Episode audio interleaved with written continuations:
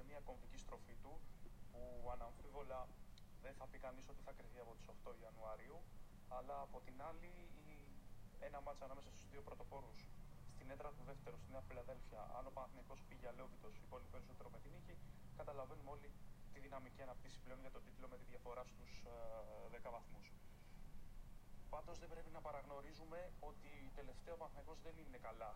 Το είπε και ο Ιβάν Γιωβάνοβιτς στη συνέντευξη τύπου ε, μετά το, την νίκη επί του Λιβαδιακού, όπου άφησε και να εννοηθεί ότι σκέφτεται να κάνει αλλαγές. Εκ των πραγμάτων, με το ρόστερ του Παναθηναϊκού να είναι μικρό, οι δυνατότητες παρέμβασης του Γιωβάνοβιτς είναι περιορισμένες. Τι εννοεί ο Σέρβος coach, για να μπούμε λίγο στο μυαλό του, πρέπει να θυμηθούμε ότι πέρυσι στα play-off ο Γιωβάνοβιτς όταν χρειάστηκε λειτουργήσε βαθμοθυρικά και επιστράτευσε πιο συντηρητικές τακτικές.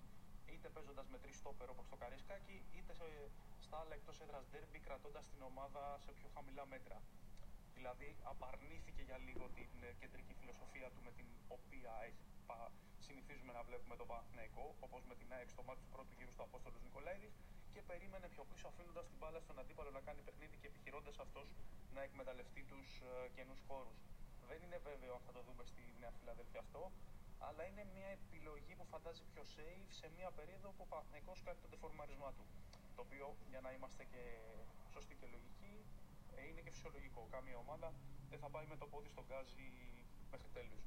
Επίσης, βλέποντας τους αμυντικούς της ΑΕΚ στο μάτς με τον Μπάζ Γιάννενα πώς εκτέθηκαν όταν υπήρχαν καινοί χώροι και κλήθηκαν να αντιμετωπίσουν ταχύτητα τους ε, αντιπάλους, έχει κάθε λογική το να δούμε έναν Παναθηναϊκό να περιμένει πιο χαμηλά, να αφήνει στην ΑΕΚ την πρωτοβουλία να την, να, της, να, ε, να την αναγκάσει να επιτεθεί εκείνη, αφού άλλωστε αυτή είναι που ψάχνει την νίκη και να προσπαθήσει να εκμεταλλευτεί τους καινούς χώρους.